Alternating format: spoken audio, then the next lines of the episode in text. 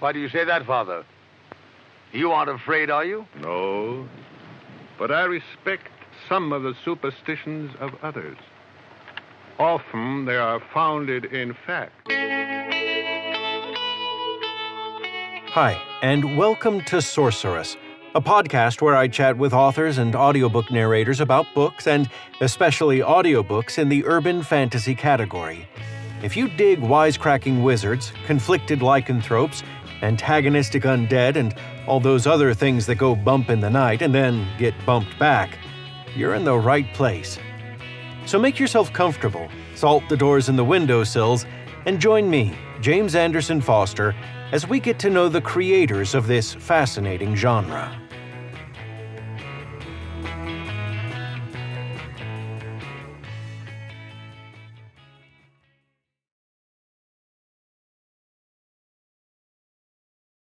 Okay, so tonight I'm joined by Paul Woodson.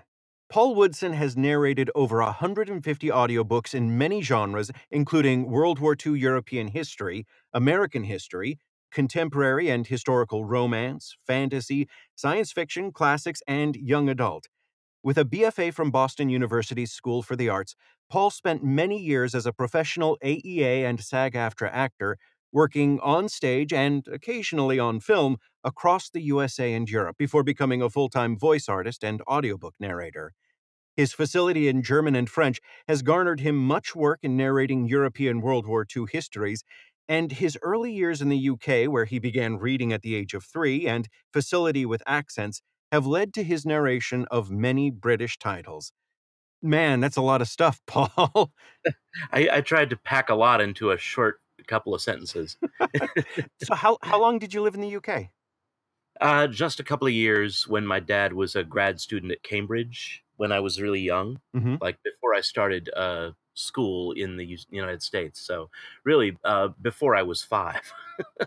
Wow. so, very, very young. Still, but, those, uh, those are like formative years there. They're formative years. They, you know, I, I always, uh, they, they say I was talking with a bit of a British accent when I came back.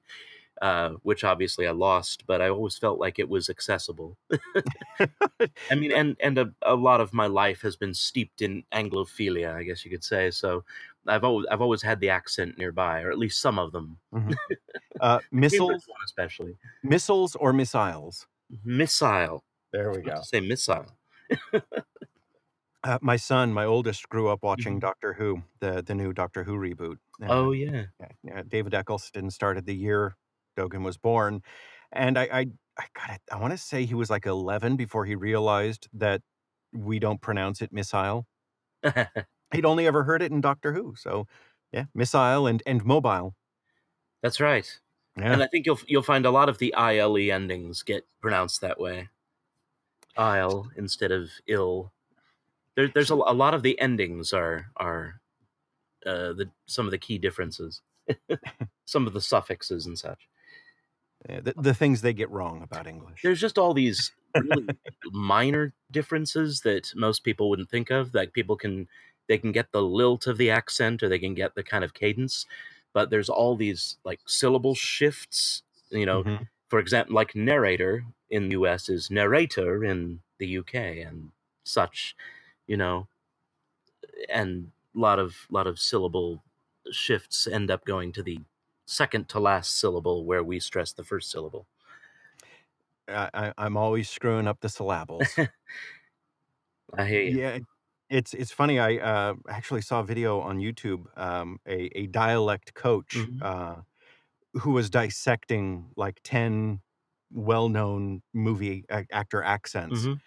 and you know talking about oh what they've done great and and what they screwed up on, and it was so incredibly minute. I mean, there were times where he'd be like, "Okay, here's what this vowel should sound like," and he would play it, and you know, it should sound like "ooh," Right. and he says it like "ooh," and I'm like, "Tho- "Those are the same." Like, I literally cannot hear any. I, But he's like, "No, no, you can totally tell that this guy's not a native speaker because of that." And I think I've watched that same video, as a matter of fact. I, I can't remember who the coach was, but yeah, they were very particular and very specific. It's uh, you know down to the placement in the in the mask of where the vowel went. yeah, Even if the sound comes out roughly the same, oh, they didn't place it yeah, in the left nostril. you know, and exactly. New Zealanders always place it in the lower uh, right mandible. I don't. It's oh, you know, and I'm watching this thing, and I'm like, you know, I on the one hand, I could see how like hiring, and I assume this is like so that people will hire him uh, to prepare for Mhm. acting roles.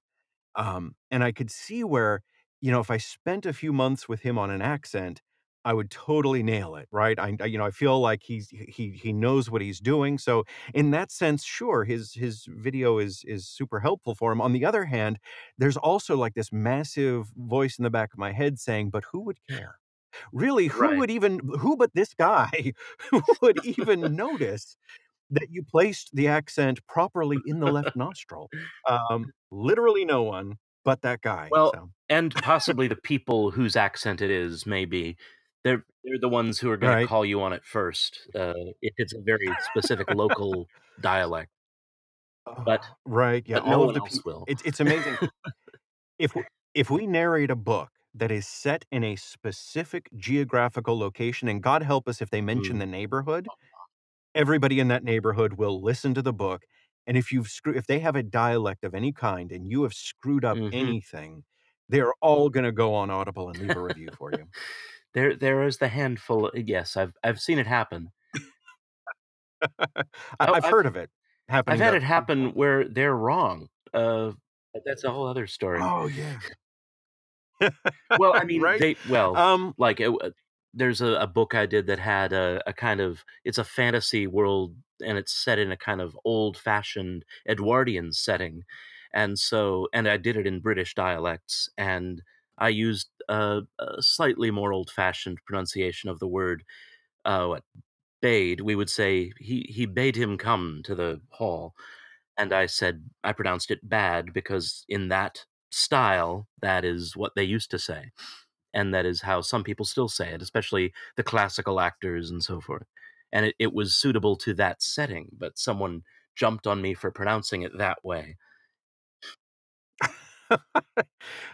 Even though that was a conscious Yeah. choice. I had uh, I, had a book where the author I mean it was it was a urban fantasy but the author in, made up certain names right? It- so invented the name told me how to pronounce it. I pronounced it and people still complained that I got it wrong and I'm like how how you know like what are you basing that on? But whatever. People are funny. how do you pronounce yeah a made up name? Well uh, or as someone would say all names are made up. But uh, but yeah. a name that's not common yeah. How how do you get that wrong? Exactly. Unless they know the author personally and had some kind of conversation with them over tea and the author is very you know upset about it i don't know Oh, you know, there are times where I wish that uh, you know we could respond to reviews on Audible, and Right. then almost immediately after, I am deeply grateful that we can't. yes no i would oh man, so you were uh, stage and uh, screen actor mm, hmm before becoming Well- primarily uh, voiceover. So, Mhm. what uh, what prompted the shift, and what did you do uh, before you got behind the mic?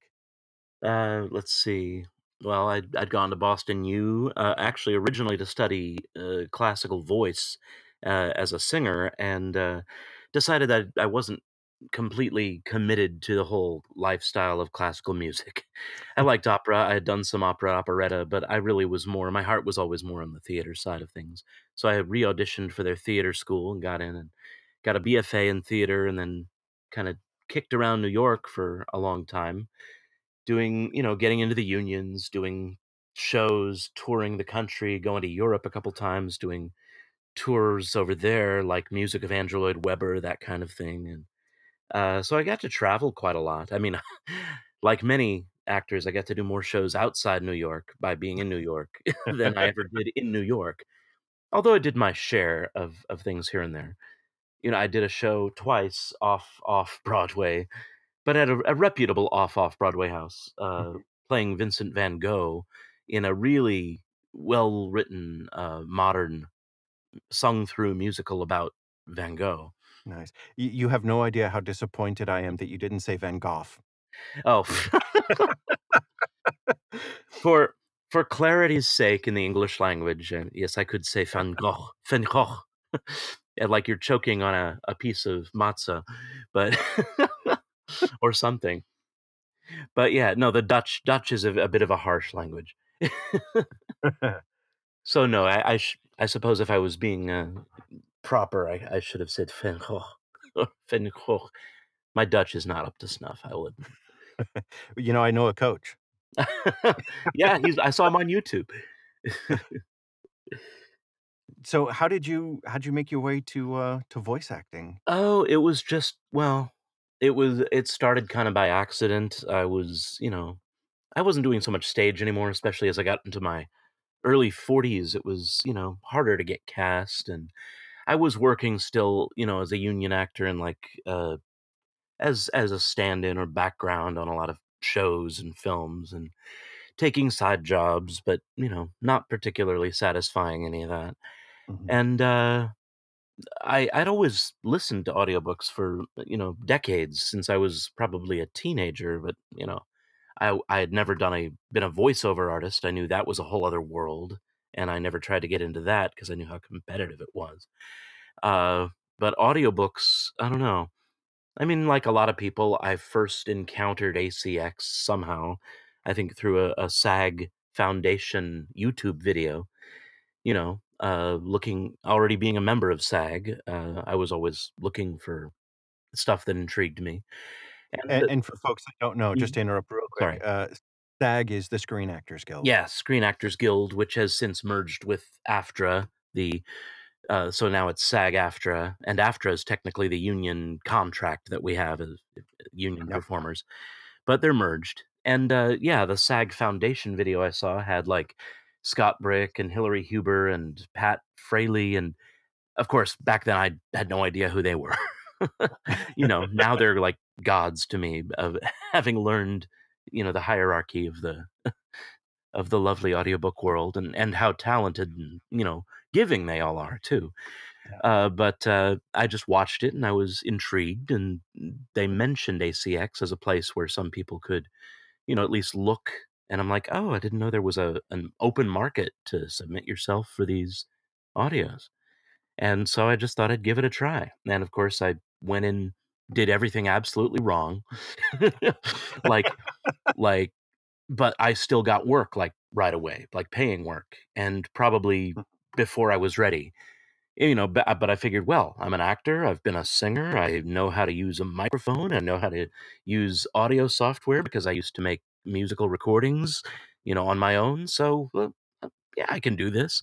And so I probably still had a an advantage over 60% of the people out there. But uh, but sure. there was so much that I was backwards on. Uh, and I'm just glad that I kind of was able to change up everything quickly from the beginning and all those great communities on Facebook and online other and the forums and kind of giving advice, sharing advice and giving the snark which which helps get you on the right road rather quickly if you're humble enough to listen.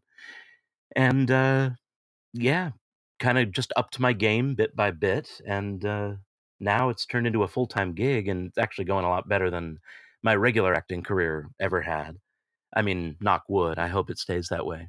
I'm actually, I'm, you know, I'm working sure, full time, yeah. and I'm only in with a couple places.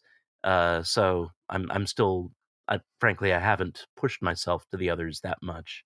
I'd love to. I've just every time I think about sending out the uh, mails, uh, I get like three new projects, and I'm like, well, even if they wanted me, I'd have to say, well, not for three or four months, guys. yeah. It's a good problem, a to, problem have, to, have, but I, I shouldn't get complacent because, you know, I, I would love to work eventually for everybody and, you know, be diverse in my in the companies I work with. Right. Yeah. I mean, in an industry like this, all it takes is for one or two casting directors to not think of you yeah. for a title. Yeah.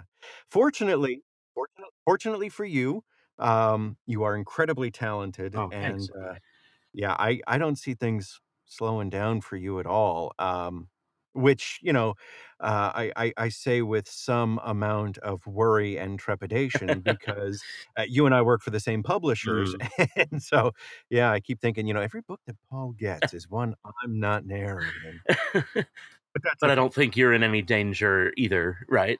of it Uh, slowing down. knock on wood. Yeah. Um, so you know you you you mentioned you're you're doing this full Mm. time, and uh, you know this this really makes you one of those uh, rare unicorns, which is a working, pa- you know, a paid working actor, I know it's weird, right? Uh, isn't it? And so, but my question behind this though is, what did you have to sacrifice to get here, to get to this point? Hmm. Well, that's a good question. Uh, well, I mean, when when I was younger, I probably wouldn't have wanted to do this because, you know, as a theater artiste, I think it was it was all about craving the freedom and wanting to get out and, you know, I I, I do kind of miss the the camaraderie of stage and of you know putting together a, a show, but I also kind of feel like theater eh, theater has a lot of dry spells, or at least it can when you're me. And you know, uh, I don't know. I've I've always what did I give up? I was about to drift into another topic. Uh, what did I give up? I don't know. Right now, I'm actually enjoying the ride because, you know, I had a lot of debt to pay off, and I was able to do that, and uh, I'm able to travel more than I used to be, and I love traveling. It's kind of one of the things I got into acting for. Was one of the side perks is you would often get to do a show elsewhere.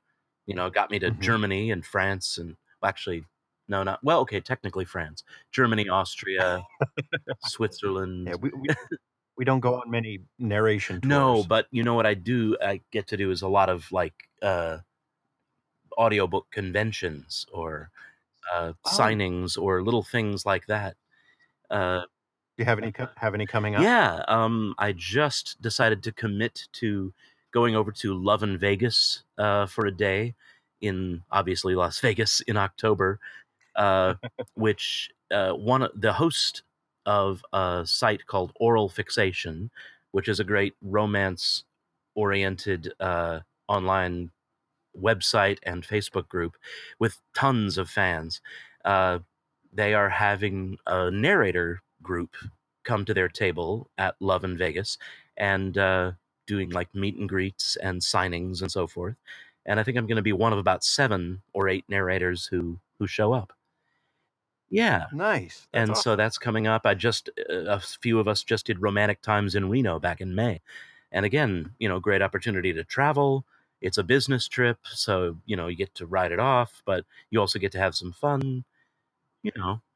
And Nice. uh, yeah, I mean, it's an expense out of your own pocket, but if you're working enough to justify it, ideally, it's it's also going to garner you more work. Yeah. Yeah, absolutely. That's nice. So uh, this is actually a really great segue into, you know, the the general theme of this podcast. Uh, you mentioned uh, oral fixation is, you know, Mm. mostly romance and then romantic romantic times. Did you say? Yes, that was the convention. Last one, actually, but that's another story. You you've done, um, a, I mean, a, a lot of romance titles, and if you're a fan of that genre, you know that I, I mean, I, it feels like you know a solid seven tenths of it takes place in the Scottish Highlands. and there's some sort of like I don't know if it was Outlander that started it or if it's just the most popular uh, you know uh, example of this. But you know, there's there there's Scotsmen, Mhm. there's the Highlands, there's kilts, there's romance, and there's magic, There is. which brings us right into urban fantasy. Aha. Good Um, segue. Thank you. so, um, you know, you, you've done you've done so much stuff. I mean, even in the bio I mentioned, you know, you- you've got World War II history, European histories over here, and then you know, Scottish Highland romance, magic, and all. You know, it, it's how how is it narrating these? Uh, it's actually it's a lot of fun. Um, I uh, it's not a genre that I read for the most part before I was narrating them, but now that I Mhm. do, I they're actually books I enjoy giving life to and giving voice to, and uh, the characters are usually right out of uh, theater. You know, they're all they're all characters that you you're sort of familiar with just from doing shows. Uh, there's you have a lot of you have the great heroes and heroines. You have sometimes the wizards or the witches and uh, the villains. Sometimes they're English because in, when you're in Scotland, the villains are often English. sometimes they're also Scottish. Sometimes they are American. I, you know, did a tra- I'm doing a whole time travel series by Jenny Vale, which calls into mind my or calls forth my particular skills, which is to do English, Scottish, and American dialects all in the same book, and about equal parts of all. And so, you know, Nice. you need someone who can carry all those voices through. Yeah. and the American's the bad Uh, guy. in well, in some cases, but sometimes, often the Americans are the heroes brought to medieval Scotland via magic, and then they have a romance with uh, the the folk there. Uh, and actually, it goes both ways. Uh, we've had the medieval Scots end up in modern San Francisco, and then have romances in modern times. So you get the sort of the whole fish out of water uh, story, which is always fun. But that that's one Yeah. series. I mean, I've also done some that don't involve magic that are just steadfastly set in the Scottish Highlands in a certain time and place, and those are great. Uh I don't know. That a lot of them really feel more like adventure stories to me than romances. I mean, the ones I do have, you know, a bit of sex and you know, sexy times, but but they're they don't go heavy on it. So much of the story Yeah. is is simply an adventure, uh, with perhaps a man and woman coming together as the the centerpiece of the story, but you know, certainly not what I thought Sure. romance novels were all about. But as I started doing more and more, I've come to realize that romance novels, hell, man, they're everything. they there is every Yeah. genre of story and fiction exists within the romance genre. So you know, you have adventure romance, you have war romances, you have Scottish and English and French and German and Canadian romances, and you know, they span all time periods, they span all subgenres. So I've come to realize that it it can be anything you want. Yeah. Yeah. You, there's uh I, I you know I know there was a time when um it, it was almost like narrating romance was you know kind of uh well I do it but I don't talk about it kind of you know it was like treated like this the, the stepchild that we don't want to acknowledge Right. There's um, always been a kind of uh, double standard on them, I think. yeah but there's been I I think a a recognition uh, and, and you know I, I will honestly say I think the fans are responsible for this because the genre in in both uh, print, digital book, and audiobook, uh, the romance genre is eh, massively huge and money talks. People listen Yeah. to it, Oh yeah. um, but it's it's really I think garnered a lot of respect as Oh people yeah. have have, have followed the money actors and uh, and then realized oh well this this is actually a really good story. Yeah, exactly. And and there really are no limits as to what a romance can be about. I mean, Yeah. people Well, I will mean, find their subgenre within that genre and and go for it. Yeah, I mean, when you when you think about it, it's uh, the the human.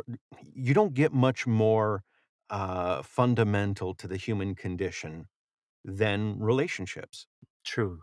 Very you true. know. And and so you you have this genre that it, it really is just exploring this incredibly important facet of the human condition, and then it does it in a wide array of of settings and and situations. So. Yeah. So true. yeah, and my uh, uh, my wife got me hooked on uh, the Outlander TV series. Oh, nice. You know, I've never actually watched it. I probably should as research. It's yeah, of- as research. Yeah, Mm. no, it's it's really good. I I, I enjoyed it. Um, she's listened to all the audiobooks. Uh, D- Davina Porter. yeah, she Yeah. narrates the series. Yeah. Um, and just fantastic. Just such a great job. Um, that I and I've I've decided I need to go and listen to all the books, um, just because it's it's a great story, Mhm. and I mean, she's just such an amazing narrator.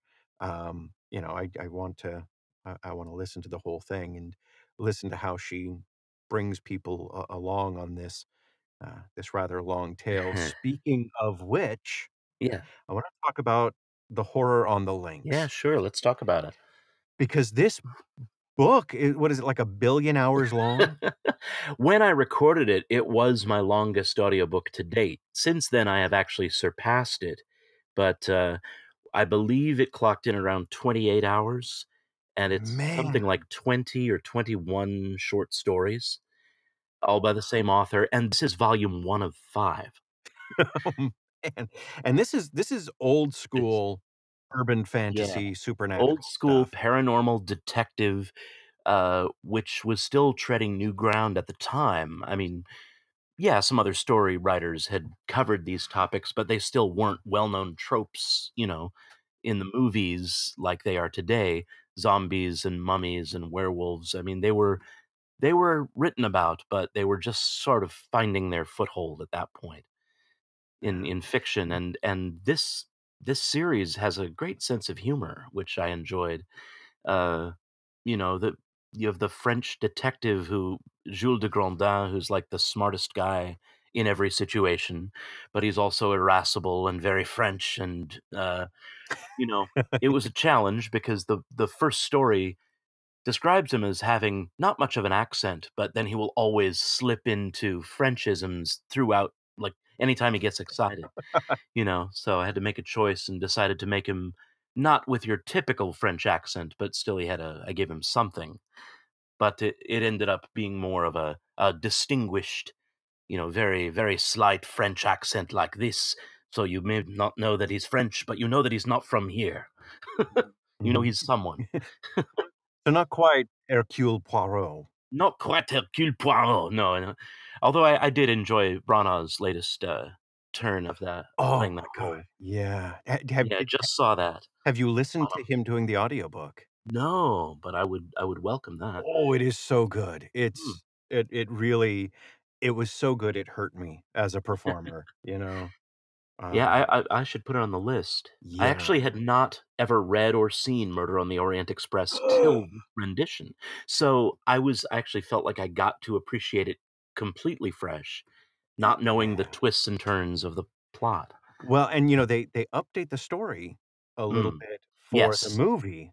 I figured some of those were modern yeah, touches. There's enough new in the book that oh yeah, you got to listen to it. That's so yeah. Um, it it oh yes. But uh, I was, yeah, to I was comparing Jules de Grandin, I guess, Yeah. a bit to Hercule Poirot, and they have their similarities and differences. And then he has his sidekick, Dr. Trowbridge, who is actually the one telling all the stories in first person. So, kind of a very like a Holmes and Watson thing. it is like a Holmes and Watson, only the Watson is incredibly dull and dim.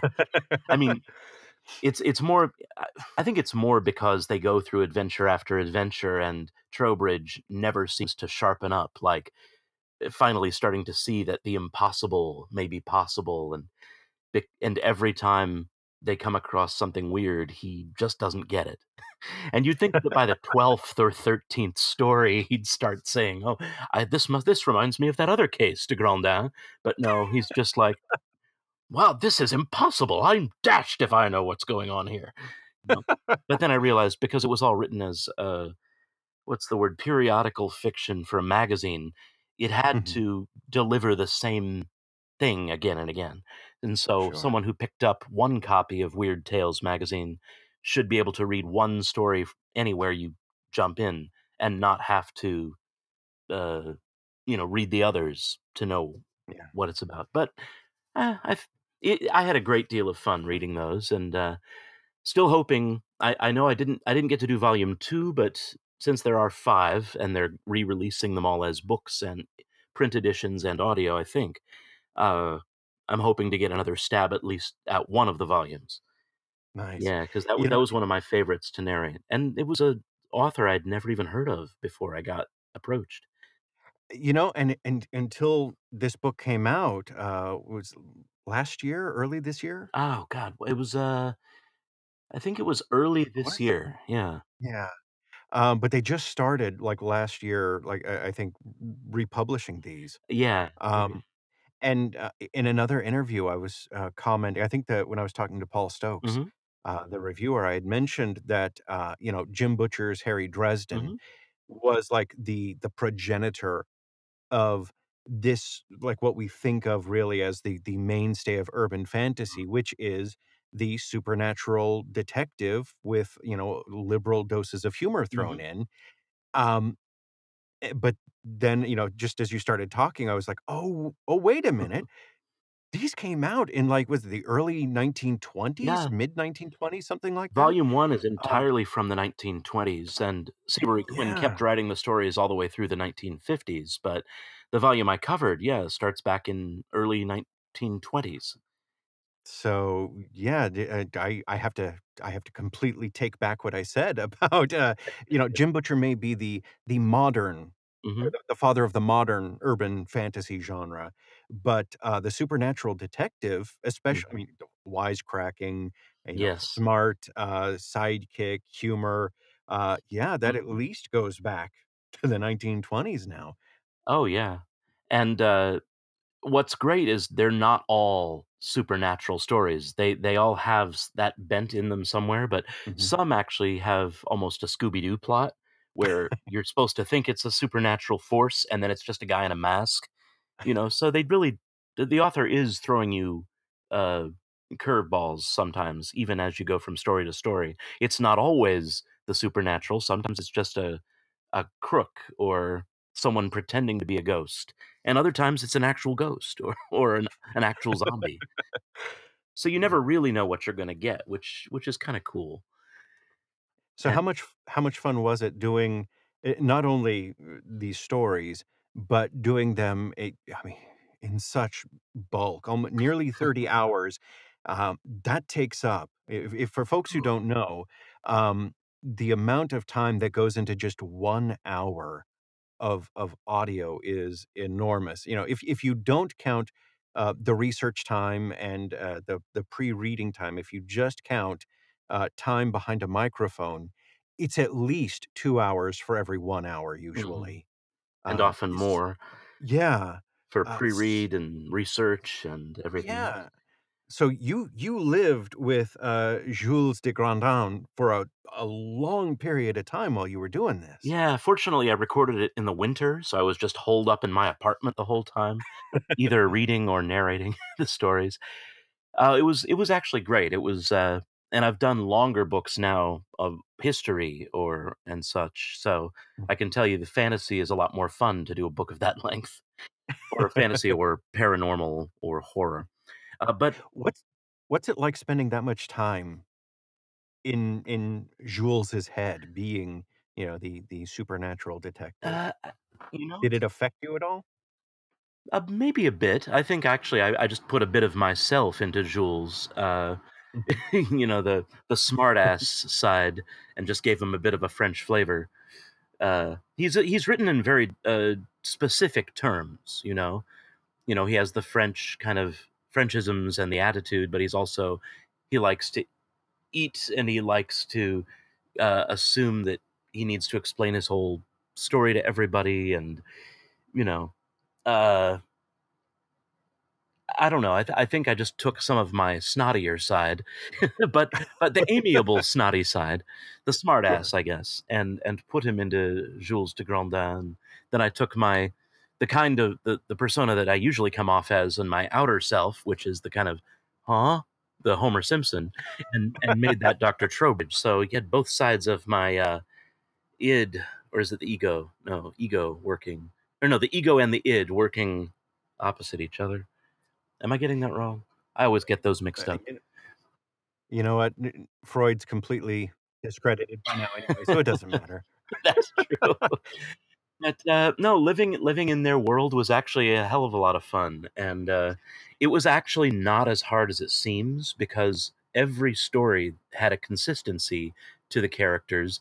Trowbridge was always the same kind of thick-headed conservative doctor. De Grandin was always the sprightly uh, smart Frenchman, and then there was always the their the Irish police sergeant who lived in their town who came to them for help. Always the same guy. They had the maid was always the same. So you did have uh, six or seven recurring characters, and then what was what made it so much fun was each story then also had new characters, and they seemed to come from pretty much all over the globe. So, you know, that gave me another uh, series of opportunities to create a bunch of new people. But because a lot of them are, you know, they're only in the one tale, I didn't have to worry as much about the consistency from story to story because they were just in one story. Sure. Um, and I, I think I did every dialect on the planet at some point in that book. And then in, in one of the tales, one of my favorites is near the beginning. Uh, it almost seems like a story out. It could be early James Bond. Like they're on a boat and it gets sunk by the villain, and they end up trapped on a deserted island that the villain runs, and he has these henchmen, and then he's going to feed them to an octopus, and he has a sexy native dancer, or, or I'm sorry, no, she's actually from England, but he's kidnapped her, so they think she lives in the what is it, Papua New Guinea it, that's where they are. And then the guy, the their host, it's the whole typical most dangerous game kind of scenario. You know, he seems like this friendly, charming sort. He's an Englishman, but then gradually you realize he's just like twisted and evil through the course of one long monologue. And there's there's cannibalism and there's everything, and it's all in that one story. Wow. And uh, yeah, and I got to make use of my British dialects there, and for for oh, that that guy had monologues that went on for pages. you know, and of course I do whole books in British dialect, so that's nothing new. But it's kind of cool when you get that departure, like you're doing a book entirely in one accent, but then for you know half a you know half a story, you're suddenly in another dialect, and that's you know that's where these things come into play. I guess those are this is where we play our assets you know, other people have other skills that I couldn't touch. Sounds like you played your assets off there. I sure did. Wish I could remember the title of that story within the book, but it's it's one of my favorites in that volume, and it's near the beginning. It's I want to say it's the second or third. That sounds yeah. awesome. Yeah. So, uh, jumping ahead uh, mm-hmm. a few years, uh, there's another supernatural series you did uh, by uh, written by Pippa DaCosta, the the Soul mm-hmm. Eater series. The Soul Eater series. I enjoyed those a lot Oh, too. I loved that series. Yeah. So, um, tell me a little bit about uh, about about that. How did that how did that come about? Um, well, Tantor approached me to do book one, and uh, then that kind of led to book two and book 3 hmm And uh, I I had never heard of it uh, before they offered it to me, but uh, I, I got into it right away because I loved the concept of, you know, and it's I suppose other novels have done this with Greek and Roman gods. There's a there's a novel called Gods Behaving Badly that I really loved the audiobook of with Rosalind Landor narrating, hmm uh, which has the Roman gods living in modern day London. Well, this this has uh, Egyptian supernatural beings and gods and goddesses uh, living in modern day New York. And, you know, they're immortals. They never die. They've just lived through the centuries in various forms and our hero, well, he's actually anti-hero, uh, Ace, I believe. Yeah. I don't have my page in front of me for reference. it was a, a couple years ago. That's all right. I'm, I'm, a huge fan, and I, will happily remind you. He he is a fascinating kind of dark soul. I mean, he's a soul eater, uh, which, if I remember right, it's it's he was who the gods used to send souls to for eternal uh, decimation. Like you know, everyone has a soul, but he would actually destroy the soul. Uh, yep. Their their souls would be weighed, and uh, their their fate would be determined. Yes. And and yeah, if you if your soul weighed more than the feather of Ma'at, congratulations, you got eaten. um, so I'm I'm curious. Excuse me.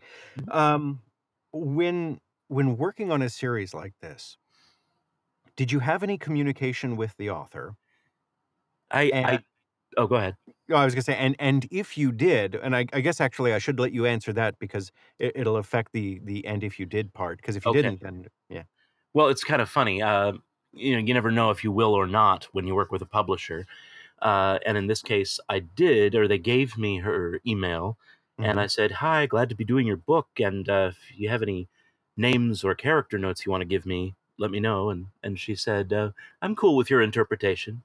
Glad you're narrating it." That it was as simple as that, and then I did everything pretty much according to my own interpretation.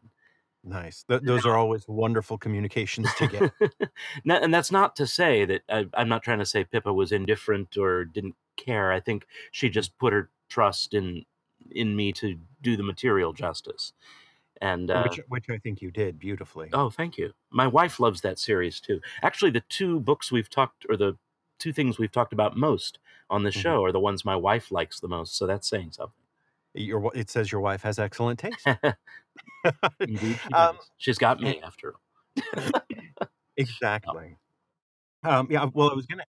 I, I was going to ask if, um, you know, you got like any heads up about story arcs, or if basically you were left to discover it as you got the new book. Mm. Uh, and it sounds like you you were left to. Uh, I guess, I guess if I, uh, eh, it didn't really, nothing really threw Mhm. me uh, as I got into books two and three. So, fortunately, I didn't have to like rethink any of the characters' voicings. You know, I even made some non-standard choices, well, that some might consider non-standard for the material. Uh, you know, because we have we have what is it? Uh, Osiris and uh, God, who's the other god? The the god, which her her husband, Osiris, and uh, you know the he's a bad one. uh, uh, Set Anubis. Um, There is Set, but that's not who are you? the one I'm thinking of. Damn it! It will it'll come to me. Okay. In any case, they're like the in this world world they're the mayor of New York and his wife, and you know Thoth or Tote, depending on who you go to for pronunciation. He's like a high powered. Oh, is he a banker or a lawyer? He's He one of the he was two. a lawyer. No, no. he was a lawyer. Yeah, he was a lawyer. He was a lawyer. Okay. Yeah. And and so forth. And I gave I gave everyone different voices, and I I even made I made uh the two hoity-toity ones, the the top gods, British, even though they're in New York, just because I the whole story is through Ace's POV, and he's lived throughout the millennia as well. And I just figured that's this is how he hears them. This is how he's Oh, yeah. known them all his existence.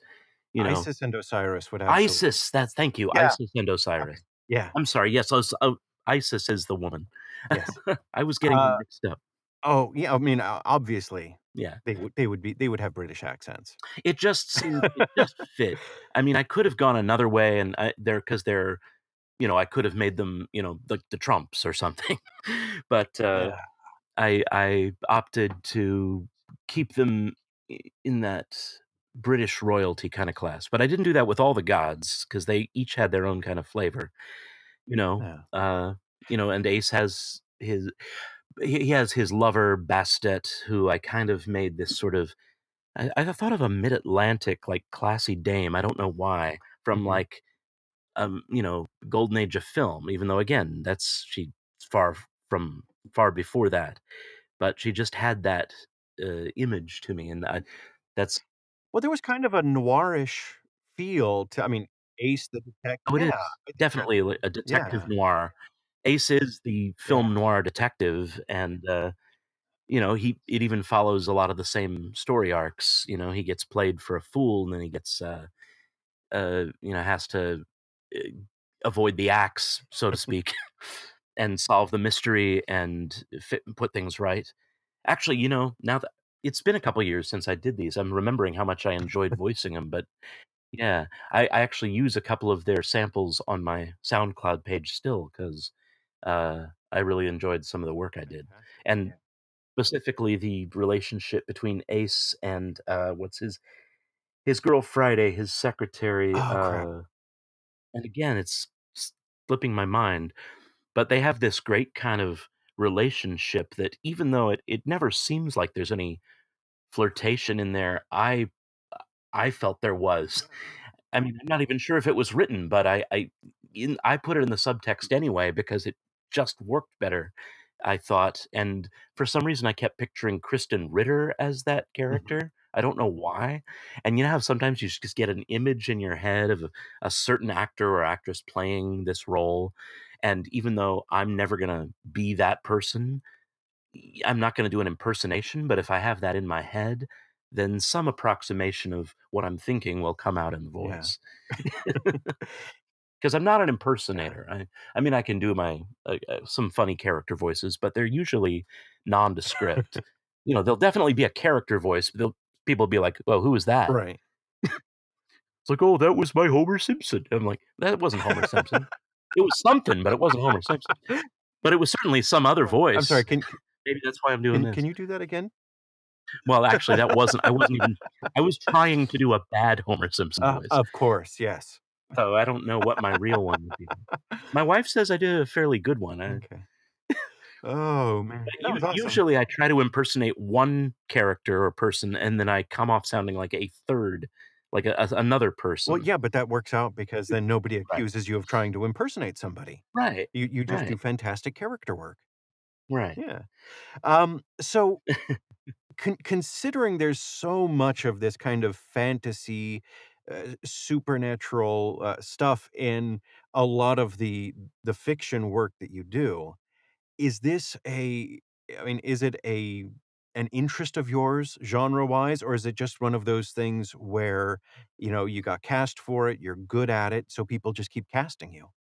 It certainly is one that I am interested in more uh, on my own. Before I did audiobooks, I I read a lot of fantasy and uh, sci-fi growing up. Mhm. Uh, although I can't remember specific books. For, you know, if you were to ask me to name one, I I never became like a a genre kid or a you know I, I never had to have the complete you know Asimov or anything. But I've read a few books. it's like that. So you, you were a casual Mhm. uh, fan. I would I dabbled, you know, I dabbled in a little of Asimov and uh, So little Tolkien, and a little Michael Ende. There's an underrated. oh, there Well, go. Uh, well, actually, he didn't write that many books, but he wrote The Neverending Story in German, and Yeah. that is still one of the best kids fantasy novels. In Oh my God, yeah. Uh, you, for for folks that have only seen the movie Mhm. and not read the book, do yourself a favor and and pick it up or get the Oh audiobook. yeah, I'm sure it's out there. Uh, such a, a a better book Hmm. than movie, I thought. yes, Um, and they kind of. I I thought actually think the movie is quite good, but uh, that all the sequels kind of failed. Yeah. Well, Yeah. yeah. Um, But the movie was only ha- the first half of the book, right? They they stopped mhm, and and considering the sequels, they they made a you know, lame attempt to incorporate some things from the second half in the sequels. But by the third, you know, you have Jack Black as a motorcycle bully or something, and who, who knows what's that teenage? Yeah, and I love Jack Black. Don't get me wrong, but they, they had lost their thread at that point, yeah, lost the and they, they had changed Bastian's Empress and Atreyu three times, and you, you can't do that. No. You know, yeah, when, when your leads say they're not coming back for the sequel, I you know that that should tell you something. Um Especially so when they grow up and they're too old to do it anymore.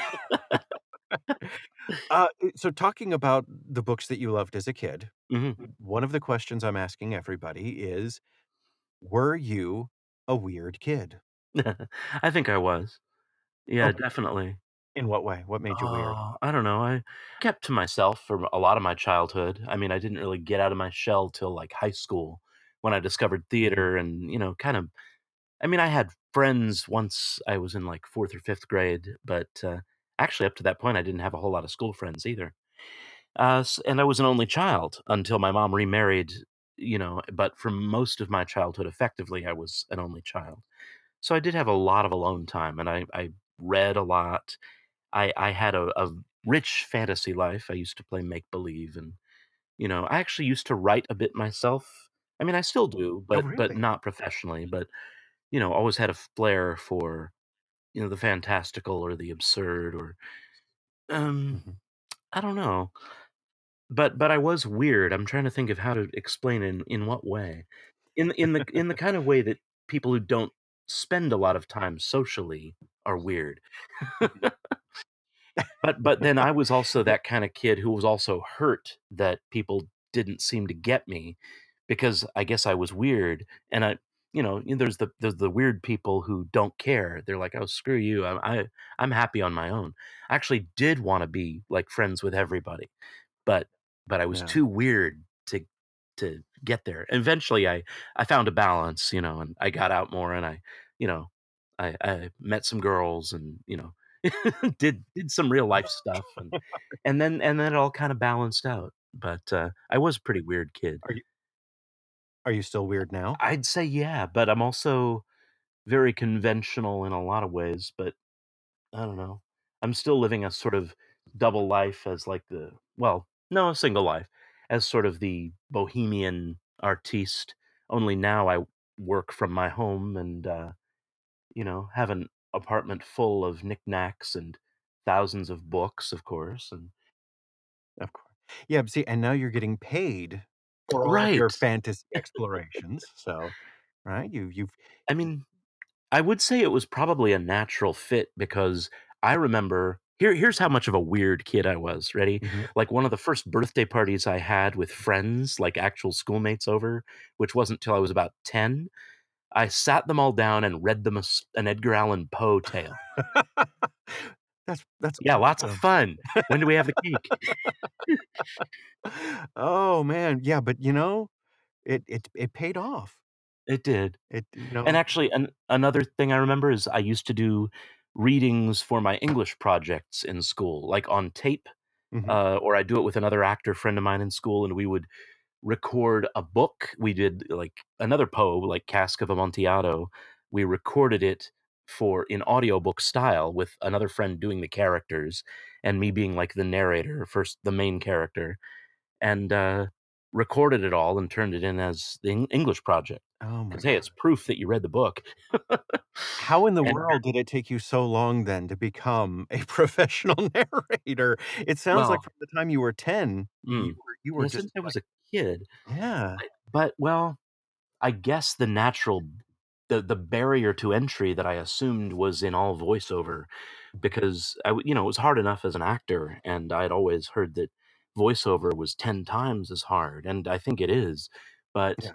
audiobooks are kind of in this netherworld in between uh they're not it's not the high stakes world of crazy voiceover and I admit I, I know very little about that world but uh, I do know that it's a different game Yeah. uh, and I actually prefer a, a long, slow project with where I can take my time and you know not have to yell. Right? yeah, I mean, video Right. games actually that could be fun work, but I hear people blow out their voices needing to give 150 percent. Yeah, video games are getting they're getting more fun. I mean, non non long form voiceover, commercial voiceover work. Mm. Um, I think for the longest time, I don't think you could. God, I don't know. I'm gonna I'm gonna I piss off people right now and say I don't think you could call it acting, hmm but I Oh, mean I'm I've sure it was. I've You know, it's it's plenty of voiceover artists who were not actors. Uh, they they yeah they're like proud of it. They'll oh, and I, they'll they'll turn to me and they'll say, "Wait, how do you do? You do hours and hours in the booth reading? How do you do that?" yeah. And these are these are professional voiceover artists, and I'm not not dissing the voiceover people. I'm just saying it's it's two different ball games, Yeah. and I think I pref- I probably prefer the books. I mean, I know I'm not making as much per minute for the recording, Yeah. but in in many ways, it's a more stable uh, living, at least Yeah, for now. and you know, I I find it more satisfying. I mean, I'm I am an actor at heart, so I I want to be acting. I want to be telling a story, and I think um, as like as video games become more cinematic, there's maybe more opportunity for that in Mhm. the voiceover. But even then, from from what I understand of it, not having like you, not having done it, um, even then it's it's still just you're doing your lines and you're doing them over and over again and you know it's so disjointed that you you don't have the satisfaction of playing a character and you know acting that character through its its arc hmm and and uh, you know all of the things that that you know we consider hmm acting i i like i like the hmm performance so i get where you're coming Yeah. from i think So, um, what do you have coming up? What's uh, what can people e- expect from you? This, you know, uh, uh, will air this maybe a month after recording it. So, um, you know, project Sure. ahead. Uh, what can people be expecting from you? Uh, well, let's see. I just wrapped recording on volume two of George Martin's biography. Uh, oh, sweet. yeah, by Kenneth Womack. It's the volume two is called Sound Pictures, and uh, volume one was released last year called Maximum Volume, so that's already out. And by the time this podcast airs, Sound Picture Pictures should be out as well. Uh, and that was fascinating because he's best known as the Beatles producer, and he really did create a lot of their sound for them. I mean, often they would have an idea of what they wanted, but not how to implement it. And, you know, he would do that. He could, and they came up with a bunch of revolutionary studio techniques that, you know, we take for granted today. Or, I mean, the fact that Sergeant Pepper's was completely recorded on a four track tape recorder. All those sounds, What? all those tracks, and it was all just bumping tracks like I used to do with my old Tascam uh, four track when I was recording music at home to, you know, just make tapes for fun of, yeah, and, and they did Sergeant Pepper's on a comparable system back in the 60s when that was top of the line. Uh, I don't know. So, so that was a good book uh, just for getting, especially as someone who's been a Beatles fan all his life, and my parents too. Uh, that was fun for exploring topic that I really am interested in.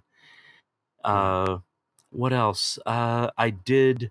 This is already out. Uh, my first book that is a was a Pulitzer Prize finalist. I still haven't done a Pulitzer Prize winner, but I did narrate Railroaded, which is about the transcontinental railroads, and it kind of explodes the myth of the railroad barons. I mean, we all tend to think of them as unscrupulous sorts anyway, but uh, it also it revealed a lot about how the railroads just changed everything and were really built for a, as a cash cow for these guys, and you know, damn the torpedoes. Otherwise, got a huge uh, subsidy from the country, and then just stole most of it. it's fascinating, and uh, it was you know yeah, it's one of those things we think we know about, but then you don't really until you learn it in depth. So that is already out. And then on the fiction side, you know, I, I I've done a couple male male romances recently. Again, I have uh, one called Snow Falling that's just been released, which I co-narrated with Joel Leslie. Oh yeah, Oh, Yeah. nice. or yeah, he who is very popular in that genre. I don't have the same following, and I guess this is this is one way people can figure out who my pseudonym is because I won't say it here, but uh, you know, but by saying the title, you can look up that book and figure out what my alias is in in certain genres. I mean, if I had it all to do again, maybe I wouldn't have even created an alias. But when I started out, I, I thought I would be it would be better if I compartmentalized because I didn't know I didn't know what my future was going to be. Now I'd be like, well, who cares?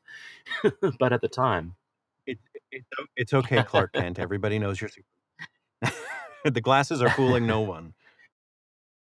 and as always, as, as always, I have a new uh, Scottish or Highlander romance coming out by a couple of authors that I've worked with for several years. Uh, Keira Montclair and Jenny Vale. I'm I'm narrating Jenny's fifth book right now, and Mhm. there should be another Keira Montclair out sometime later. Well, one was just released, so Highland Retribution is a good one to check. Nice, fantastic. And uh, can we look forward to uh, more more Soul Eater from you and uh, Pippa DaCosta? Oh, I would love that. Um, I, I don't know yet. I think she has more books in that series, but I don't think they've been up. Either they haven't been commissioned for audio yet, or I just don't know about it.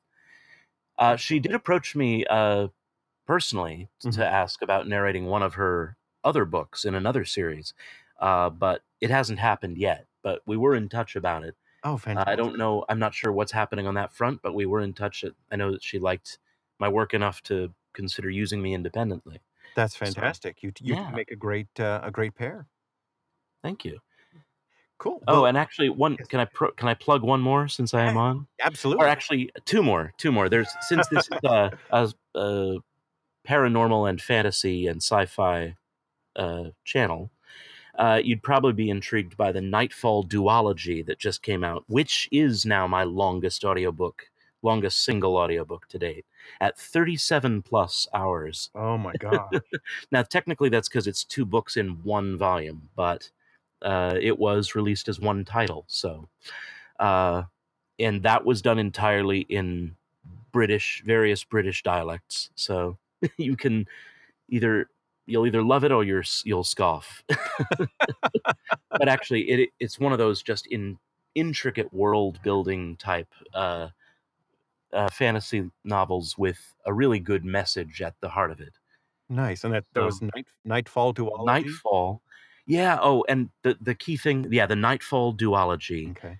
And uh, what made it unique was that our main character, Nightfall, is an assassin who always lives incognito. And he, whenever he's in a different land, he has a different alias. So uh, the same character, I, had, I gave him about six different voices and accents, depending on what guise he was in. And then a lot of the time, he was never in his true guise but we get his thoughts. So his thoughts, I had to give, you know, we have his inner voice, had yet another voice, and it only comes out when he's truly being himself, which is rare. Wow. So that was fascinating. Yeah. Yeah, that must have been really cool to work on. So that and Live from New York is the other one that it's not new, but uh, I think its sales are really picking up for it, as I it looks like. Mhm. Uh, and that is co-narrated with Christina Delaine, and it's the whole history of Saturday Night Live from its inception all the way up to about two years ago.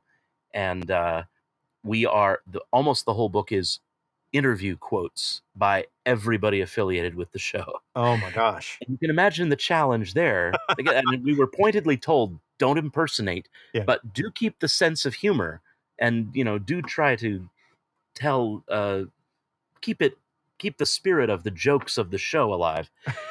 but don't try to sound like them. But don't impersonate. but if you could differentiate the voices, that would be great. Oh my gosh. Yeah. So how do you read Christopher Walken without reading Christopher Walken? Oh, well, you know, how do you? um you do another kind of voice that's you know you do what paul does which is you think of christopher walken and then it doesn't come out like that at all Oh my gosh. That sounds awesome. actually i have a little clip from it from the intro on my soundcloud page and if you want to hear how i approached it because that intro was retelling some of the most famous jokes uh, all one after the other like sarah palin's i can see russia from my house and uh, uh, i can't believe i'm losing to this guy jon lovitz says dukakis and so on Yeah. you know you give a flavor but you don't i try not to do the voices just just maybe the the tonality of how how different people would speak Yeah. Yeah, know. we'll we'll include a, a link to your SoundCloud page in the show Great. notes. Yeah. I guess i'm done plugging i i sorry if i over i didn't mean to overwhelm There's No, no, no, that's awesome. out there Oh, that's cool. Uh, thank you so much for uh, for chatting with me tonight. oh sure james it's always a pleasure I, I have had a blast, and uh, you know, uh, hopefully, either uh, you know, maybe volume three of Jules de Grandin, Grandin, uh, or uh, more Soul Leader, or I decided to go like with uh, unlike my pronunciation pronunciation of Van Gogh. I did try to go for the French, the accurate the Grandin. well, you know, he he was French, so He yeah. was. Um, but yeah, you know, it's or God, a- any number of other books that that you're going to be working on. It sounds like I'm I'm going to want to have you back, and I Oh, I hope you say yes. I hope so. cool, cool. Well, thanks for Uh, having well- me for this first season of yours. Yeah, First of many, I hope. pleasure. knock on, is it knock on wood? Is that appropriate here? I don't have anything wooden, but you know. I'll knock for others. Thanks. Awesome. Well, thank you so much. oh, you're welcome. and Thank you for having me on. And as always, a very special shout out to our Patreon patrons. There's C. Stephen Manley, Colleen O'Malley Jackson, Mike Johnson, Audiobooks After Dark, Zachary McElroy, and Dogan Foster.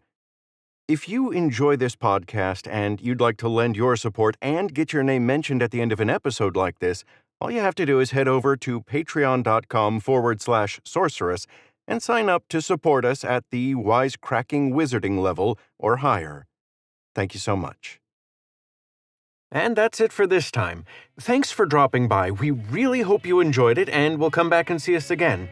You can find Sorceress on iTunes, Stitcher, and our website, Sorceress. That's S O R C E R O dot U S. And you can find me at jamesnarrates.com, where you'll find a list of audiobooks, demos, and all the usual stuff. If you're enjoying Sorceress, please leave a review on iTunes or Stitcher, and if you're really enjoying it, it'd be mighty kind of you to drop a buck or two in the kitty. You can make a per episode donation by signing up at patreon.com forward slash sorceress, or you can make a one time donation by visiting paypal.me forward slash James Narrates. Any support, no matter how small, is greatly appreciated, and it'll help us keep on keeping on. So until next time, when things go bump in the night, remember to bump back.